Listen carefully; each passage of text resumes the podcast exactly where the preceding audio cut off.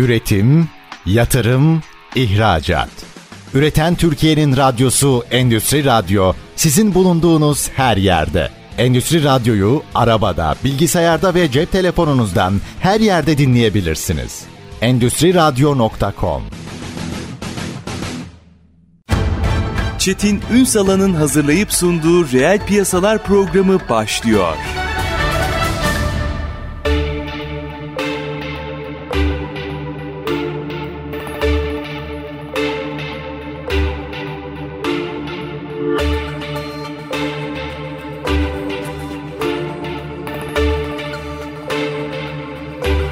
Reel piyasalardan merhabalar. Türkiye'nin gerçek gündeminde birlikteyiz. Efendim bugün metal işleme sektörüne mercek tutacağız. Her yönüyle hem piyasa yapısı hem sektör hem ham madde hem belki ilişki zincirleri açısından ama onun dışında trendler var. Yani sürdürülebilirlik var. Karbon meselesi çok gündemde. Hepsini hepsini konuşacağız. Kaymet Grubu Yönetim Kurulu üyesi ve genel müdürü Emin Sönmez bugün reel piyasaların konu. Sayın Sönmez yayınımıza hoş geldiniz efendim. Hoş bulduk Çetin Bey. Merhabalar olsun. Üstad öyle bir sektör sektörden bahsediyoruz ki hangi sektörden söz etsek içindesiniz. Bu açıdan şöyle bir baktığımızda mutlaka kulak dolgunluğu olanlar vardır ama biraz detayına girelim mi? Hadi metal işleme sektöründen başlayalım. Nasıl bir sektör fotoğrafı var ortada? Neler yaşanıyor dünyada, Türkiye'de? Bize şöyle genel bir fotoğraf çekebilir misin? Sonra detaylara gireceğiz. Şöyle anlatayım. Bizim e, yönetim kurulu başkanımız Mehmet Bey'in hep söylediği bir şey vardır. Yani metal olmazsa dünya durur diye. Hı hı. Gerçekten de böyle bir noktada metal.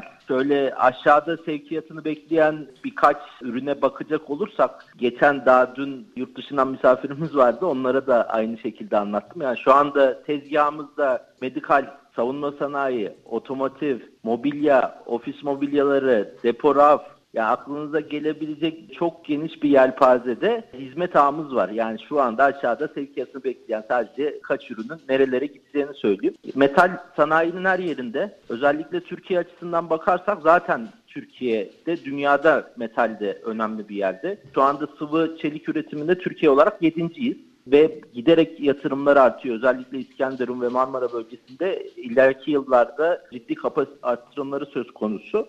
Bu noktada işte yani bizler gibi firmalar, Kaymet gibi firmalar bu metali e, nasıl katma değerli hale getiririz? Müşterilerimizin kapasitelerini nasıl arttırırız? Müşterilerin kabiliyetlerini nasıl arttırırız? Bu noktada bizler devreye giriyoruz zaten. Ve Türkiye'ye gelen talep arttıkça bizim gibi bu firmaların proje usulü çalışan firmaların önemi artıyor, kabiliyetlerini arttırması gerekiyor bu noktada. Burada belki bir şeyi açmak lazım. Hani diğer sektörlerle olan ilişkisini detaylandıracağım. Ama ve lakin siz sektör olarak ne yaşıyorsunuz ham maddeden tedariye kadar? Zaten bizim sektörümüz hep heyecanlı bir sektördür. Doğru. Ee, fiyat açısından olsun, tedarik açısından olsun ben bildim bileli. Yani burası 74'ten 74'te kurulmuş bir aile firması zaten. Biz üçüncü nesiliz.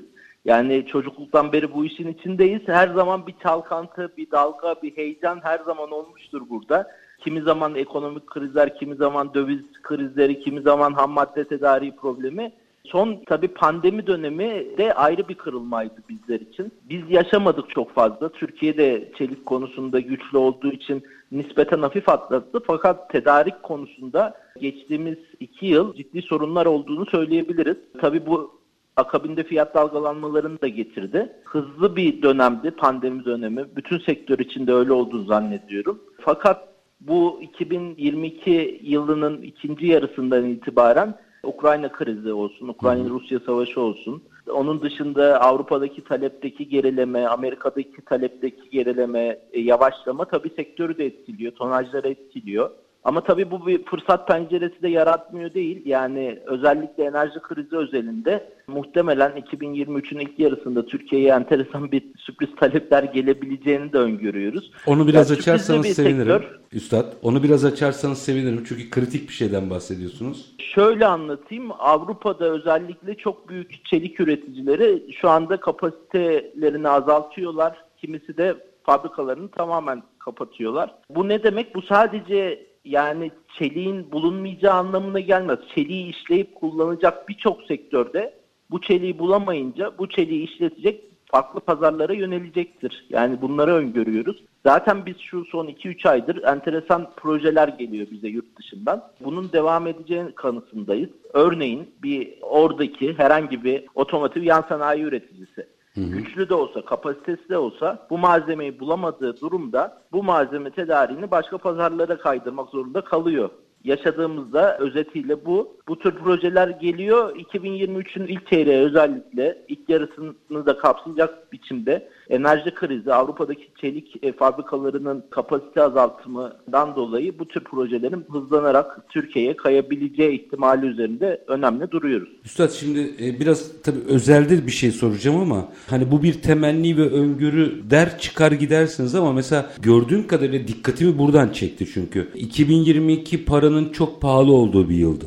Sanıyorum bu konuda herkes hemfikir. Ama makine parkuruna anormal yatırım yaptığınızı görüyorum. Bu gerekçeyle mi yaptınız? Ya şöyle bir durum var. Bizim iş biraz kabiliyet geri yani makine makinenin kabiliyeti bizim işin kalitesiyle ve kapasitesiyle doğrudan orantılı. Ne kadar kabiliyetin varsa o kadar niteliklere sahip olabiliyorsun. Bu tabii insan kaynağı da bunun bir burada bir birleştirici gücü hı hı. fakat makine anlamında böyle bir durum söz konusu. Makine hem kapasite hem kabiliyet açısından önemli projeleri almamızı sağlıyor. İster istemez elimiz kolumuz oluyor. Ki zaten bu firmanın tarihinde hep bir makine ile metal işleme söz konusuydu. Biz bu dediğim senaryoyu öngörüyoruz ve sürdürülebilir bir şekilde öngörüyoruz. Yani bu sadece bu sene enerji krizinden dolayı oluşan bir olgu değil. Daha öncesinde pandemide Çin'den yaşanan tedarik sorunlarından dolayı da zaten ister istemez global firmalar tedariğini çeşitlendirmek zorunda kaldı ve bu devam ederek gidecek bizim öngördüğümüz bu şekilde. Buna hazırlıklı olmak için kabiliyetli olman lazım. İnsan kaynağının kuvvetli olması lazım ve bu mimalde bu tür projeleri bünyene alabilmen lazım. Aslında bu yatırımlar biraz da ona hazırlık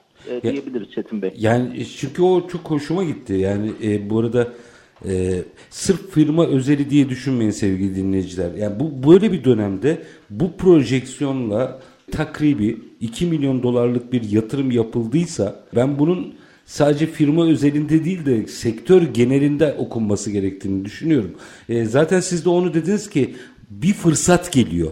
Peki o fırsattan yararlanabilmek için hatta kalıcı hale getirebilmek için e, Türkiye'de özellikle metal işleme sektörünün ne yapması gerekiyor yatırımın dışında?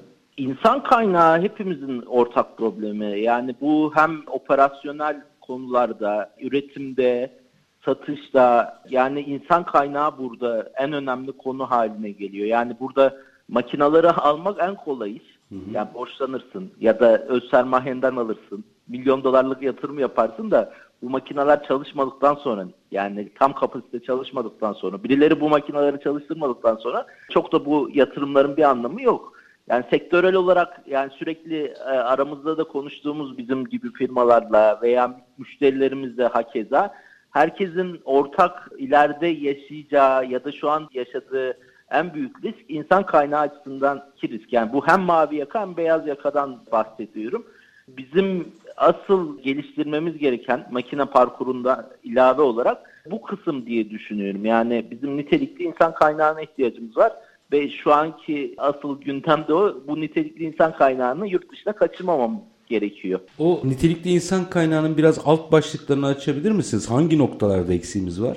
Operatörler çok önemli. Hı hı. Bizim sektör için özellikle CNC operatörleri çok önemli. E, projeleri yürütebilecek mühendisler çok önemli. Kalite mefhumuna ulaşmış bir mavi yaka yani operatörlerin de yanında çalışma arkadaşı olan arkadaşlarımız çok önemli. Bu konularda açığımız var. Artı tabii ihracat pazarlarında bunu bu dille bu teknik dille pazarlayabilecek personel yine aynı şekilde çalışma arkadaşları. Yani bunlar kolay bulunan, kolay yetişen noktalar, zincirler değil. İleride de zaten bu konularda bir açık olabileceğini öngörüyoruz bütün sektör olarak. O yüzden mesela geçmiş şöyle size özel birazcık araştırma yaptım. Meslek liselerinde falan gidip bu işleri çok anlatıyorsunuz gördüğüm kadarıyla.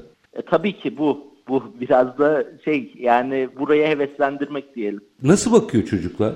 Ya şöyle anlatayım. Hevesli olanlar var. Çok hevesli olanlar var.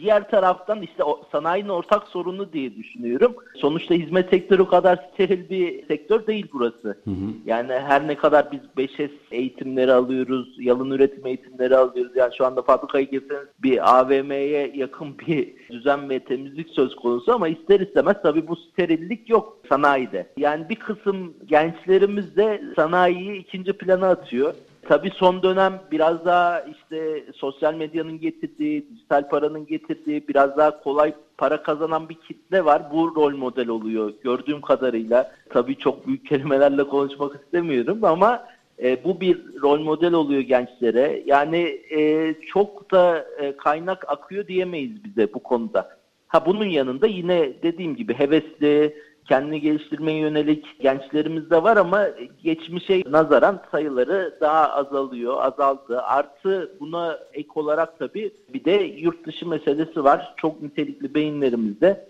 ister istemez yurt dışına kaçırıyoruz. Bunların hepsi e, bizim için bir problem gözüküyor. Almanya galiba bu konuyla ilgili çok talepkar doğru mu? Almanya, Hollanda özellikle Orta Avrupa ülkeleri, Amerika, Kanada. Anladığım kadarıyla yani bu, bu sırf şey değil parasal bir durum değil sanıyorum değil. değil gibi görüyoruz. Öyle gözüküyor. Şimdi e, minik bir araya gideceğim. Aslında sizle konuşacağım çok konu var. Biraz onları açmak istiyorum. Yani üretim hatlarındaki verimlilikten o müşteriye katma değer yaratmalıyız vurgusuna kadar işte yeşil mutabakattan aslında sektörün kendini nasıl geliştirebileceğine kadar sormak istediğim çok detay var ama müsaade edin minik bir araya gidelim. Aranın ardından tekrar Kayseri'ye dönelim sizlerle birlikte konuşmaya devam edelim efendim. Kaymet Grubu Yönetim Kurulu üyesi ve Genel Müdürü Emin Sönmez bugün konuğumuz konuşuyoruz. Kısa bir araya gideceğiz. Aranın ardından reel piyasalar devam edecek. Lütfen bizden ayrılmayın. Üretim, yatırım, ihracat. Üreten Türkiye'nin radyosu Endüstri Radyo sizin bulunduğunuz her yerde. Endüstri Radyo'yu arabada, bilgisayarda ve cep telefonunuzdan her yerde dinleyebilirsiniz. Endüstri Radyo.com Kısa bir aranın ardından reel piyasalarda tekrar sizlerle birlikteyiz. Konuğumuz Kaymet Grubu Yönetim Kurulu üyesi ve Genel Müdürü Emin Sönmez. Metal işleme sektörüne mercek tutuyoruz. Şimdi Sayın Sönmez aslında ilk bölümde hem güzel bir fotoğraf çektiniz. Potansiyele dikkat çektiniz ama onun ötesinde insan kaynağı, insan kaynağı, insan kaynağı dediniz. Bence bu çok kıymetli. Bu konuda biraz ders çalışmamız gerekiyor anladığım kadarıyla. Şimdi o zaman biraz daha özele yani sektörün içine girelim. Çünkü ifadenizde Sözlerinizde şöyle bir ifade vardı daha doğrusu doğru tabir bu. Biz müşteriye sektör olarak hem kapasitelerini doğru kullanmak hem de katma değer yaratmak zorundayız. Şimdi burada hem ürün çeşitlemesi hem dijitalleşme hem başka faktörleri bir arada değerlendirdiğimizde metal işleme sektörü ne yaparsa bir sonraki müşterisine katma değer yaratır. Şöyle anlatayım aslında geniş bir alan burası. Yani bu metal dediğimiz kısmı açacak olursak bunun Hı-hı. alüminyumu, paslanmazı, dolu demiri, çediği, sacı yani çok geniş bir alan. Biz kaymet olarak bunun hem boru profil hem saç alanında işleme kabiliyetine sahip bir firmayız. Şöyle bir durum var. Birincisi her müşteri her kabiliyete sahip olamıyor ya da bu kabiliyete sahip olması ciddi bir yatırım gerektirebiliyor. İkincisi biraz önce dediğim gibi hani Avrupa'dan ve diğer pazarlardan ciddi projeler geliyor Türkiye'ye. Kapasite arttırması çok kolay bir şey değil. Yani Doğru. bu hem maliyetli bir şey hem hemen olacak bir şey değil. İşte bizim gibi firmalar burada müşteriye dediğim gibi hem kabiliyet kazandırıyor hem kapasitesini arttırabiliyor. Ne yapıyoruz biz? Bizim kaymet olarak biraz daha ayrıştığımız nokta biz uçtan uca bu metali, metal konusunda müşteriye hizmet verebiliyoruz. Birincisi 4000 tona yakın bir ham madde, 3000-4000 ton dönemsel olarak sürekli stoklarımızda var. Bunu ham madde olarak da satabiliyoruz. Firmamızın %50'si zaten ticari, nitelikli katma değerli ürünler. Sadece boru profil alanında. Bunun yanında bu söz konusu ham maddeyi yani lazer kesimlerle hem boruyu hem profili hepsi ayrı bir yatırım gerektirir. Plazma kesimlerle hem boruyu hem profili yine dediğim gibi büküm makinalarıyla yine yaptığımız birkaç yatırım var. Bu seneye yetişmedi ama gelecek sene olacak. Çok daha nitelikli üretim için ütüleme, doğrultma dediğimiz bir makina. Artı özel bir polisaj makinesi. Akabinde hükümden sonra kaynak hizmeti, kaynaktan sonra boya veya kaplama hizmeti. Akabinde müşteri isterse biz metal kısmını üretiyoruz ama müşteri dedi ki ya buna şöyle bir plastik parça monte edilecek ya da şöyle bir ahşap parça monte edilecek. Akabinde müşteriden gelen ürünü de metalle birleştirerek montaj ve paketlemeye kadar gidebilen uçtan uca bir kabiliyete sahibiz biz bu konuda. Yani hmm. müşteri hangi prosesimizi kullanmak isterse o prosesimizle müşteriye bir kapasite ve kabiliyet yaratıyoruz. Ama uçtan uca projelerde de yine anahtar teslimi de metal projeleri yapabiliyoruz. Yani bizim buradaki şeyimiz zaten mottomuz bizim metale hükmet. Bu metale hükmet derken ya biz kendimizi çok üstün gördüğümüzden metale biz hükmediyoruz değil. E, müşterilerimize, çalışma ortaklarımıza, iş ortaklarımıza diyoruz ki ya biz sizin eliniz kolunuzuz metal konusunda. Yani bu, bu firma 2 yıl sonra 50. yıllarını dolduracak. Ya 50 yıldır bu konuda bir şekilde bize gelen her şey metalle ilgili. Hı. Yattığımızda metal, kalktığımızda metal. Biz sizin eliniz kolunuz olalım metal konusunda. Çözemediğiniz yerde, çözemediğiniz sayılarda, adetlerde biz size destek verelim. Ve hangi prosesimizi isterseniz, nerede dur derseniz orada duralım. Yani demek istediğim bu. Ham madde mi istiyorsunuz? Ham madde. Lazer kesim mi istiyorsunuz sadece? Lazer kesim. Yani o tedarikçi... Kaynak mı istiyorsunuz? Orası. Yani biz sizin eliniz kolunuzuz. Daraldığınız yerde, sıkıldığınız yerde bizler size destek oluyoruz. İşte bu tabii Üstad e, çok büyük bir sorumluluk. Yani zor da bir operasyon.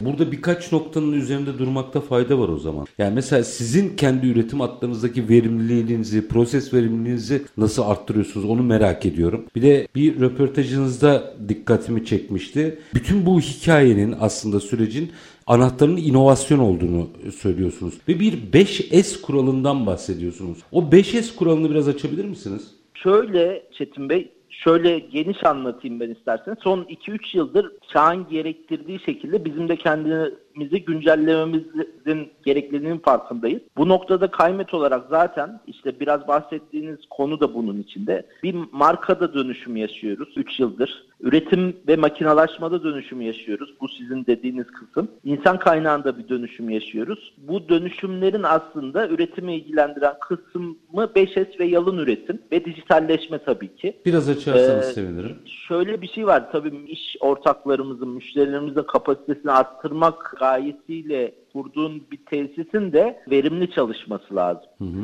Biz iki senedir Kayseri'de bu arada birçok ilde de bu hizmet söz konusu. Kayseri'de model fabrika ile çalışıyoruz. Birçok ilde de var. Gayet yararlı bir program. İki senedir. Üçüncü projemize başladık. Hı hı. Sonuçta bu makineler arasındaki geçişler hızlar, verimlilik hesapları, fabrikanın temizliği, düzeni, kolay işletilebilmesi hepsi bu 5S ve yalın üretim eğitimlerinin ve verilerinin sonucunda olabiliyor. Bizim burada yani müşterimize doğru fiyatlandırma yapmamız ve doğru kapasite kullandırmamız için öncelikle bizim kendimizin bu verimliliği sağlamamız lazım. Hı hı. Bu minvalde iki senedir ciddi bir değişim geçirdiğimizi söyleyebiliriz. En son bir yıldır da zaten bir dijitalleşme projesi var. Bütün istasyonlar birbiriyle konuşabilecek şekilde bir yatırım yapıyoruz buraya da. Bir 2-3 ay içinde bunu da başarmış olacağız. Kendimizi yenilemezsek zaten modern dünyaya bu dediğim ilerideki şu an başlayıp ileride de daha da hızlanarak devam edecek büyük projelere, global projelere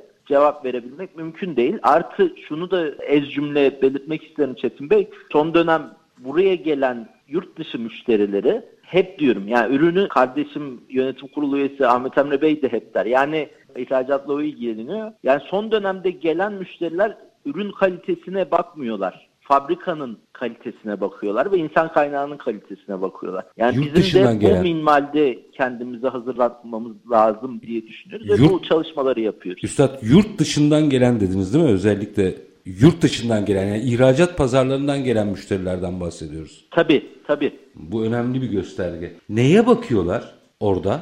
Ya şöyle söyleyeyim mesela iş sağlığı güvenliği çok önemli bir konu. Geçenlerde İspanya'dan bir müşterimiz vardı global bir firma. Şöyle bir yorumda bulunmuş İspanyol satın alma direktörü. Ya demiş bu şeyde iş yerinde gayet düzenli bir akış var. Baret takıyorlar. İSG'ye önem gösteriyorlar. Ya bunlarla çalışılır. Daha ürünümüze bile bakmadı. Yani bir eleme unsuru olarak özellikle bu noktada mesela SEDEX, BSCI gibi sertifikalar zaten direkt böyle social audit dediğimiz sosyal audit, sosyal denetim yaptıkları için direkt zaten birçok firmada bu tür belgelendirmeleri istiyor. Zaten buna da bir hazırlık var bizde. İnşallah önümüzdeki sene SEDEX veya BSCI'den birini de almış olacağız. Üstad şimdi bu söylediğiniz şey o kadar kıymetli ki yurt dışından bir müşteri geliyor ve daha ürüne bakmıyor. Kalitesine bakmıyor. Çalışmaya çalışma mekanına ve çalışma koşullarına bakıyor.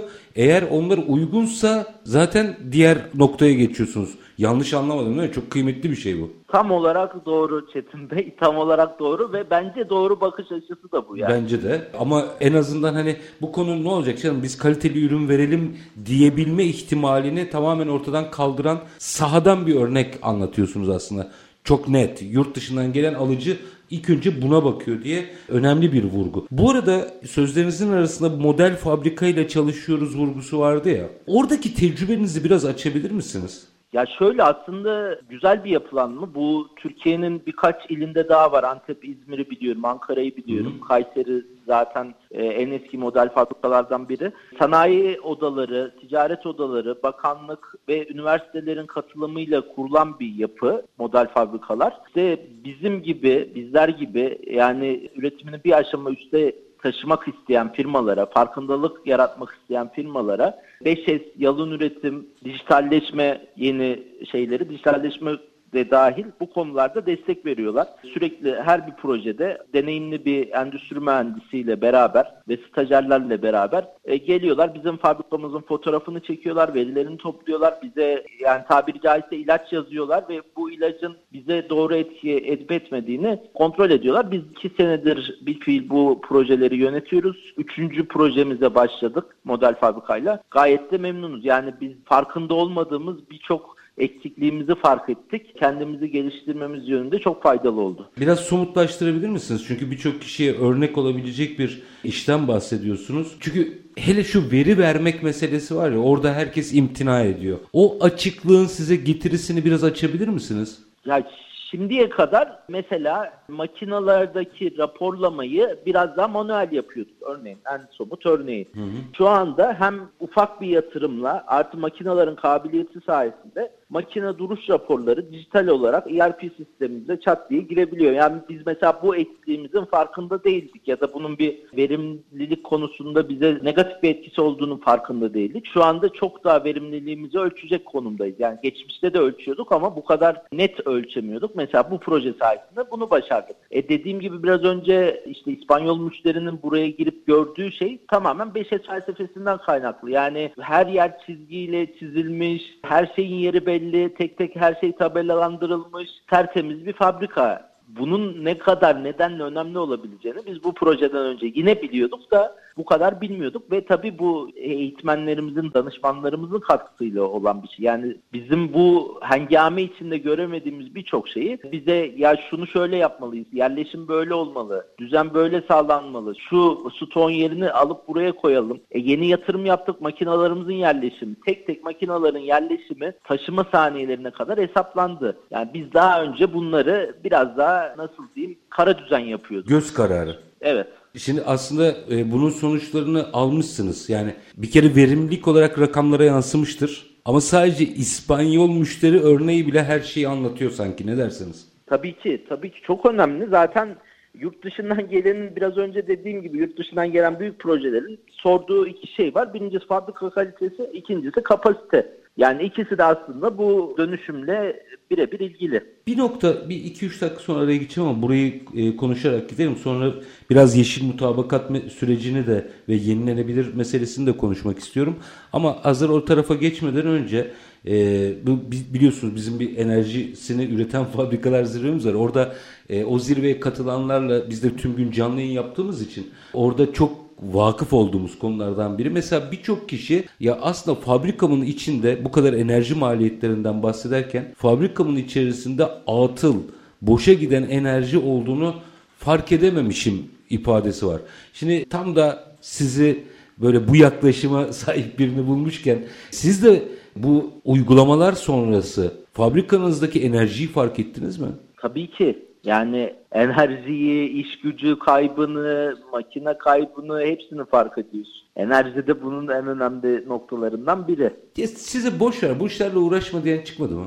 Ya şöyle oldu aslında mesela bu projelere başladığımızda her biri bu üretim bunun bir bacağı biraz önce dediğim marka, insan kaynağı. Biz e, yani özellikle üretim kısmında ya dediler sizin desteğiniz çok önemli dedik bizim desteğimiz zaten var. Biz Hı-hı. bu işin arkasındayız yani yönetim olarak. Biz zaten bunu istiyoruz. Yani arkasında durmakla ilgili çok da kulaklarını açmaya gerek yok bu tür eleştirilere. Yapacağız, yapmak zorundayız. Bu bir yaşam meselesi. Yani bugünü düşünmüyoruz. İleriki 10 yılı, 15 yılı, 20 yılı düşünüyorsak e, bunları yapmak zorundayız. Gerisi de teferruat bizce. Zor süreçler mi? Yönetilmesi zor süreçler mi? Tabii yıpratıcı süreçler. Yani sonuçta bir mantaliteyi değiştirmek zorunda kalıyorsun. Yani bu bekçisinden tutun siz de dahil bütün firmayı bütün kademeleriyle etkileyen bir süreç. İster istemez yıpranıyorsun ve bunun hızlı olması da tabii daha da zorlaştırıyor işi. Yani tamamen bir mantalite değişiyor. Burada bir defansla karşılaşıyorsun ister istemez. Bazen yönetim olarak kendimiz de hayal kırıklığıyla yaşıyoruz ama e, günün sonunda baktığımızda ya iki sene önceki halimizde bugünkü halimizde ya gerçekten de çok yararlı oluyor diyorsun. Değdiğini görüyorsun. Zaten yap dediğim gibi yapmak zorundayız Çetin Bey. Yani yaşamak için bu çağa, bu e, dijitalleşmeye, bu üretim teknolojilerine ayak uydurmak zorundayız. Ne güzel sizler gibi sanayicilerle konuşuyor olmak. Şimdi minik bir araya gideceğim. Aranın ardından o hani iki sene önceki halimiz ve şimdi dediniz ya. Kim eminim iki sene önce de volümlü bir yerdiniz ama şimdi iki sene e, ne fark etti onu da biraz almak isterim. Ardından biraz yenilenebilirden yeşil mutabakata kadar konuşmak istediklerim var. Minik bir araya gidelim. Aranın ardından detaylı bir biçimde konuşacağız. Efendim Kayseri'ye tekrar döneceğiz. E, konuğumuz Kaymet Grubu Yönetim Kurulu üyesi ve Genel Müdürü Emin Sönmez. Kısa bir araya gideceğiz. Aranın ardından reel piyasalar devam edecek. Lütfen bizden ayrılmayın. Üretim, yatırım, ihracat. Üreten Türkiye'nin radyosu Endüstri Radyo sizin bulunduğunuz her yerde. Endüstri Radyo'yu arabada, bilgisayarda ve cep telefonunuzdan her yerde dinleyebilirsiniz. Endüstri Radyo.com Kısa bir aranın ardından reel piyasalarda tekrar sizlerle birlikteyiz. Konuğumuz Kayseri'den Kaymet Grubu Yönetim Kurulu üyesi ve Genel Müdürü Emin Sönmez bizlerle birlikte. Şimdi Sayın Sönmez araya gitmeden önce kıymetli işler anlattınız. Orada şu ifadeniz biraz açar mısınız? İki sene bu doğru işleri yaptığımız için yani işte proses verimliliği, yatırımlar vesaire iki sene öncesine göre çok şey fark etti dediniz. Dinleyicilerimiz açısından ne fark etti? Biraz somutlaştırabilir misiniz? Aslında bahsettiğim konular biraz önce yani verimlilik, verimlilikten tutun fabrikanın temizliğine, düzenine kadar bizim ekibimizin bu sürece alışmasına kadar, onlardaki mantalitesine kadar ciddi değişimler oldu ve hala olmaya da devam ediyor. Yani bakış açımız e, tamamen değişti. Yani daha verimlilik odaklı bir firma olduk. Zaten olmamız gerekiyor çağa ayak uydurmak için. Dediğim gibi daha düzenli bir firma olduk. Zaten fotoğraflarla ortaya çıkıyor. Bu 5S'in 5S eğitimlerinin bir e, kolu da hani bu fotoğraflarla ya öncesi sonrası göstermek. Hmm. Gerçekten keşke fırsat olsa fotoğrafları göstersem. Çok ciddi bir değişim oldu. Bu e, kıymetli bir şey. Bir noktayı daha açalım. Hafif hafif yeşil mutabakat mutabakata da geleceğim ama enerji. Enerji ki siz yüksek enerji kullanan sektörlerden birisiniz. Burada yenilenebilir yatırımlarınızı görüyorum. Biraz bunu açabilir misiniz? Tabii ki çok önemsediğimiz bir konu. Şöyle söyleyeyim, Paris İklim Anlaşması biliyorsunuz zaten orada sayılan 5 sektör var işte metalin de işinde bulundu. Doğru. Zaten bu şey yani gündemde olan 5 sektörden birisiyiz. Hı hı. E, bu direkt bizi etkiler mi? Yani kaymete etkiler mi? Çok çok kısa vadede etkilemez. Tabii bu şey, daha büyük çelik üreticilerini ülkemizdeki ilk etapta onları etkileyecek. Hı hı. Ama akabinde hemen bu konu bize sirayet edecek. Bunun bize hem bir risk hem bir fırsat olduğunun farkındayız. Şu anda zaten 2 milyon doları aşkın bir makine yatırımı yaptık. Artı bunu ekstra olarak inşallah bu yıl sonu devreye girecek şekilde 1 milyon dolarlık 1 megawattı biraz geçecek şekilde de GES yatırımı yaptık. Ama derseniz GES bunun için sadece yeterli mi? Yani bizim araştırmamız bu konu yeterli değil. O araştırmayı... Daha dün Avrupa Birliği'nin gündeminde Avrupa Birliği Konseyi'nin gündeminde Çin'deki Çin'den çelik ithalatına vergi ekstra vergi getirmek vardı. Bunun gerekçesi dediğimiz gibi bahsettiğimiz gibi sizin de belirttiğiniz gibi karbonsuz üretim. Hı hı. Karbon vergisi getirmek. Yani bu ileriki süreçte batılı ekonomilerin bizim üzerimize kullanacağı bir kısmıyla bir, bir politika, bir demokrasinin kılıcı bir yönüyle de gerçekten bizim kendimiz için bu üretimi yeşil hale getirmemiz bizim için bir gereklilik. Ama GES bunun bir parçası, önemli bir parçası. Ama tabii bu e, minvalde bakılan şeyler sadece GES değil. Ürünü nereden alıyorsun? Ürünü aldığın firma yeşil mutabakata sadık mı? Sen işletmende suyu nasıl arıtıyorsun? Atıklarını nasıl yönetiyorsun? Hangi arabalarla servis yapıyorsun? Toplu taşımayı mı kullanıyorsun? Yönetimin hangi arabaları biniyor? Personelin hangi arabaları biniyor? Yani çevreyi kirletiyor musunuz? Lojistiği hangi yöntemlerle yapıyorsunuz? Yani o kadar 360 derece bu detayına inilmesi gereken konu var ki yani zaten bunu hemen bulaması zor. Fakat biz firma olarak GES yatırımı yaptık. Akabinde karbon ayak izimizi hesaplattık. Şu anda karbon ayak izimizi daha da düşürmek için neler yapabiliriz? Bunun çalışmalarını yapıyoruz. Akabinde hala Türkiye'de sertifikasyon çok yaygın değil. İlk hedefimiz yaygınlaşır yaygınlaşmaz ya da bu pencere açılır açılmaz yeşil üretimle ilgili de bir sertifikasyon almak. Dediğim gibi bu hem bir risk bizler için hem de bir fırsat. Yani ne kadar bu yeni dünyaya, yeni çevre şartlarına ayak uydurursak bu o kadar önümüzü açacak olarak da görüyoruz biz. Şimdi yaptığımız araştırma bize çok daha fazlasının geleceğini gösteriyor dediniz. E, o araştırmanın biraz bulgularından açabilirseniz, paylaşabilirseniz dinleyicilerimiz için sevinirim. Bir de genellikle bu tip şeyler ya ya zaman var ya da gözünde büyüyerek ötelenen işler. O yüzden o bütün karbonsuzlaşma yolculuğunu böyle ana başlıklarıyla da olsa biraz dinleyicilerimiz için açabilirseniz bu konuyla ilgili kararsızlık yaşayan birçok kişiye örnek olacağını düşünüyorum. Sizden ricam açabilir misiniz biraz? Tabii ki bunun birinci kısmı biraz önce de belirttiğim gibi enerji kaynağı ne? Hı. Yani enerji kaynağını fabrikanda, üretiminde kullandığın enerji kaynağı çevreyi kirletiyor mu? Karbon salınımı yapıyor mu? En önemli kısmı bu. Bu zaten bizim son 2-3 senede Türkiye'de özellikle çelik sektörü başta olmak üzere daha temiz enerji üretimi yapmak için bir şey oldu. Hızlandırıcı bir güç oldu. E, sadece biz değil bizim sektörümüzde birçok firma bu tür yatırımları yapıyor. Hatta işte çok büyük bir çelik üreticimiz dünyadaki en büyük çatı üstü GES santralini kurdu. Birinci kısım bu. İkinci kısım sadece bun, bunlar yeterli değil. Bunlar biraz daha zamanla oturacak şeyler. Biraz da bizlerin de bu konuda daha çok bilgiye ihtiyacı var. Fakat biraz önce dediğim gibi ya taşımayı neyle yapıyorsun? Yani personelini neyle taşıyorsun? Dizel araçla mı taşıyorsun? Kimsenin aklına gelmez bu. İşte Türkiye'de elektrikli servisler üretilecek ilerleyen yıllarda ciddi yatırım var bu konuda. Onlarla mı taşıyorsun? E, arıtmanı nasıl sağlıyorsun? Çöpünü gidip nereye atıyorsun? Yani o kadar ayrıntısı var ki 360 derece. Kullandığın suyu verimli kullanıyor musun? Yani en kolay ölçülebilir tarafı enerji ama bundan sonra gelecek gündemler de çok önemli. Bunlara uyum sağlamak lazım. E, bildiğim kadarıyla hem Kayseri özelinde sanayi odası hem ticaret odası mesela böyle yeşil ofisler açma planları var. Belki de açmışlardır. Bu konuda muhtemelen sanayiciye ve ticaret erbabına bu konularda sürekli bir danışmanlık ve destek verecekler ve bildiğim kadarıyla günün sonunda ticaret odaları, sanayi odaları da dahil birkaç özel sektörden firmada sertifikasyonu sağlayacak diye duyumlarımız var. Neye sabr? Bir kere bu arada bu serviste kullanılan yakıt mesela kimsenin aklına gelmeyebilir. Atık yönetimi gelebilir, su arıtma bunların hepsi gelebilir ama iş oraya kadar ayrıntılı bir biçimde inceleniyor anladığım kadarıyla.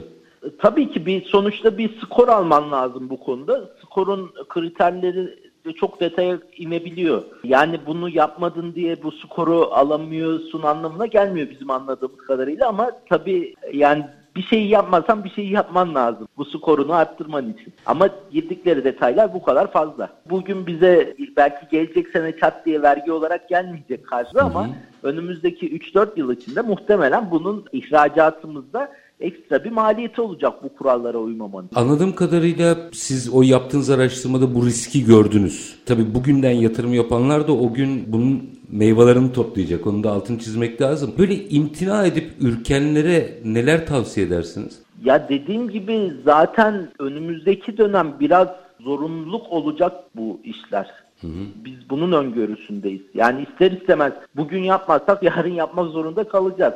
İşte dediğim gibi daha dün alınan tavsiye kararı Çin Çin'deki çelik ürünlerine vergi getirilmesi karbon karbon salınımından dolayı. Yani bu, bu bugün Çin'e bir kılıç olarak sallandı. Yarın Türkiye'deki çelik üreticilerine bir risk olarak karşısına çıkacak. E, çelik üreticilerinden sonra bizim gibi metal işleme firmalarının karşısına risk olarak çıkacak. Çimento firmalarının karşısına risk olarak çıkacak. Ya bu e, eninde sonunda bir maddi bir şeyi karşılığı olacak. Bugün yapmazsak yarın olacak. Ondan hızlıca bizim e, bu konuda e, çalışmalar yapıp naçizane e, sertifikasyon konusunda bir an önce bu sertifikaları sağlamamız lazım olarak görüyorum. Bu işin tabii iş boyutu. Hı hı. E, diğer boyutu zaten bizim sosyal sorumluluğumuz. Biz gerçekten de üretim yaparken çevreye saygılı bir üretim yapmamız gerekiyor. Zaten bu da bir sosyal sorumluluğumuz bu da. Tabii tabii. İmalatçılar, üreticiler olarak. Yani insani olarak zaten öyle ama iktisadi olarak da bunun bir zorunluluk olduğunun altını çiziyor olmanız bence kıymetli. Şimdi şöyle ihracat pazarlarınıza baktığımda mesela İspanya, Almanya, Fransa gibi şimdi buralarda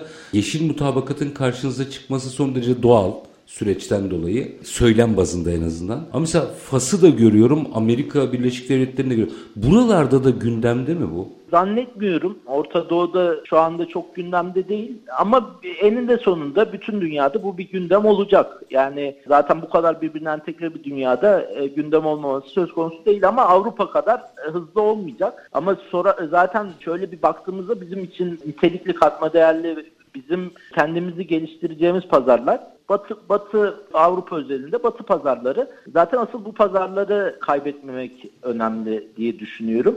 Bizi geliştirmesi açısından önemli pazarlarımız ki Türkiye'nin ihracatında da en önemli payı alan pazarlar bunlar. Bu zaten tek başına yeterli Avrupa diye düşünüyorum. Üstad bir 3-4 dakikam var. Ee, biraz özelinize gireceğim.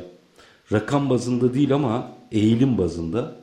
E, çünkü bunun çok örnek olabileceğini düşünüyorum. Şimdi son iki yılda aslında hem dünyada hem Türkiye'de yaşanan ekonomik hadiseler malum.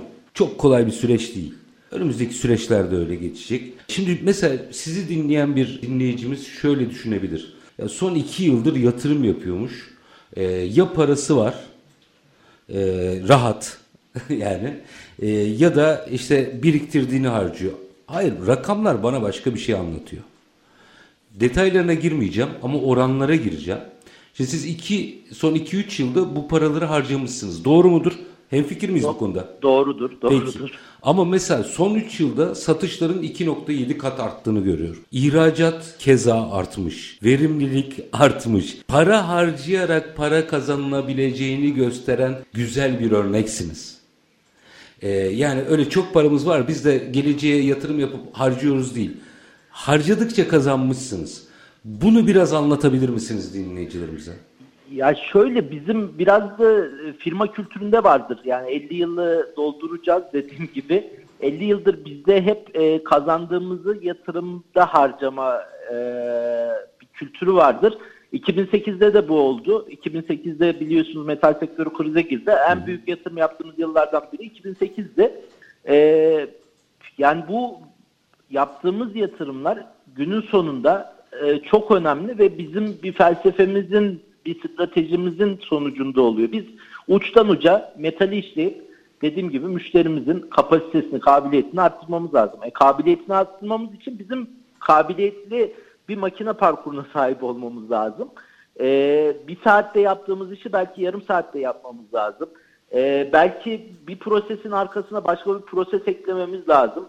Bunlar e, aslında bir, aç, bir açıdan tamam bizim stratejimiz de bir açıdan da bizim gibi firmaların hayatta kalması için e, bunlar bir e, büyük bir şey ihtiyaç.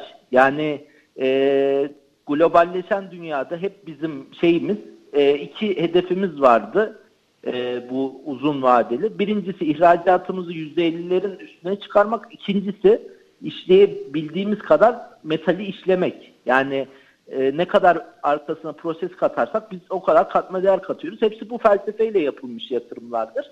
E, gayet de memnunuz. Dediğimiz gibi verimliliğimizi arttırdı, kapasitemizi arttırdı. E, biz de kazandığımız parayla bu tür e, yatırımlar yapmayı seviyoruz sevmemiz bir yana, bu bizim sevmemizle alakalı da değil tek başına. E, yaşamak için bu tür gelişimleri sağlaman lazım. Biz bu olaya öyle bakıyoruz.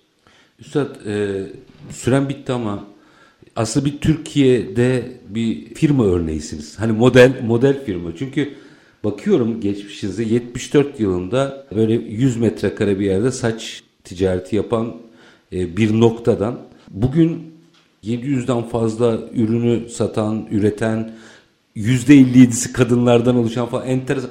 Bu mantığı nasıl biriktirdiniz? İki cümle bunun yorumunu alayım öyle veda edeyim size.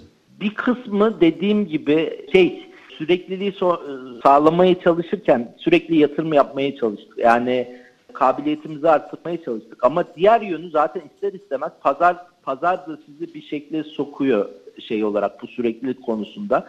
E, artı zaten yaşanan tecrübeler çok önemli bu 50 yılda. E, yani siz siz de iktisat, iktisat konusunda uzman biri olarak biliyorsunuz kaç kriz yaşadık. Doğru. Her bir kriz bizim için bir tecrübe, her bir kriz bir firma hafızasına bir katkı gibi düşünebiliyoruz. Yani hepsinin de bir yansıması var. Ayakta kaldığın sürece daha da güçleniyorsun, daha da bilinçleniyorsun. E, bu minvalde inşallah zaten bizim hep hedefimiz aramızda konuşurken dediğimiz ya da fuarlara gittiğimizde görünce gıpta ettiğimiz şey ya bu firma bakıyorsun 200 yıllık, 250 yıllık, 150 yıllık firmalar. Diyoruz ki kaymet neden olmasın. Yani aklımızın hep e, hafızamızın bir kısmında bu var. E, bunu bunu gerçekleştirmek için çok uzun vadeli bir plan ama kısa vadeli stratejilerini de ona göre kurmak zorundasın. E, biraz da bununla alakalı diye düşünüyoruz. Sayın Emin Sönmez çok teşekkür ediyorum. Benim ben çok keyif aldım. Eminim ki dinleyicilerimiz de almıştır. Kayseri'ye çok selamlar. Emeğinize, yüreğinize verdiğiniz bilgilere sağlık. Baş üstüne. Biz çok teşekkür ederiz Setim Bey. Çok keyifli bir programdı. Benim için de öyle. Çok çok teşekkür ediyorum efendim. Sağ olun. Görüşmek üzere. Var olun. Evet e, yani Türkiye'de aslında hani ben bazen sanayicilere şu çılgın Türkler diye tanımlamayı çok seviyorum. Gerçekten doğru işler yapıldığında sonuç alınabildiğinin önemli göstergelerinden biri olan bir örneği aslında sizlerle bugün buluşturduk. Ahmet Grubu Yönetim Kurulu üyesi ve Genel Müdürü Emin Sönmez de metal işleme sektörü üzerinden aslında dönüşümü konuştuk. Biz her zamanki gibi bitirelim. Şartlar ne olursa olsun paranızı ticarete, üretime yatırmaktan, işinizi layıkıyla yapmaktan ama en önemlisi vatandaş olup hakkınızı aramaktan vazgeçmeyin. Hoşçakalın efendim.